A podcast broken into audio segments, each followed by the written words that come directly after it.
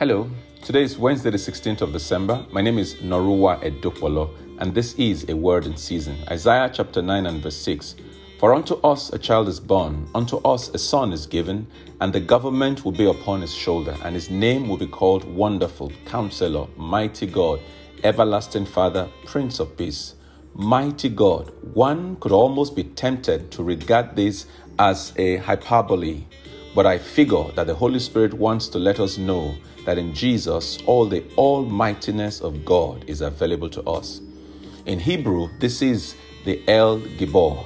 And I like the way one writer put it beautifully. He said, Because the Messiah would be God, he would have God's power. But to Isaiah, the amazing thing was that the Messiah would not only have the power of God, he would be the God of power. I pray that the power will work wonders in your life this day in the name of Jesus. Thank you, my Father. I pray for the listener that the power of God, the El Gibor, the Almighty God, will visit and that you will do a wonder in the lives of each and every one of us in Jesus' name. God bless you and have a great day.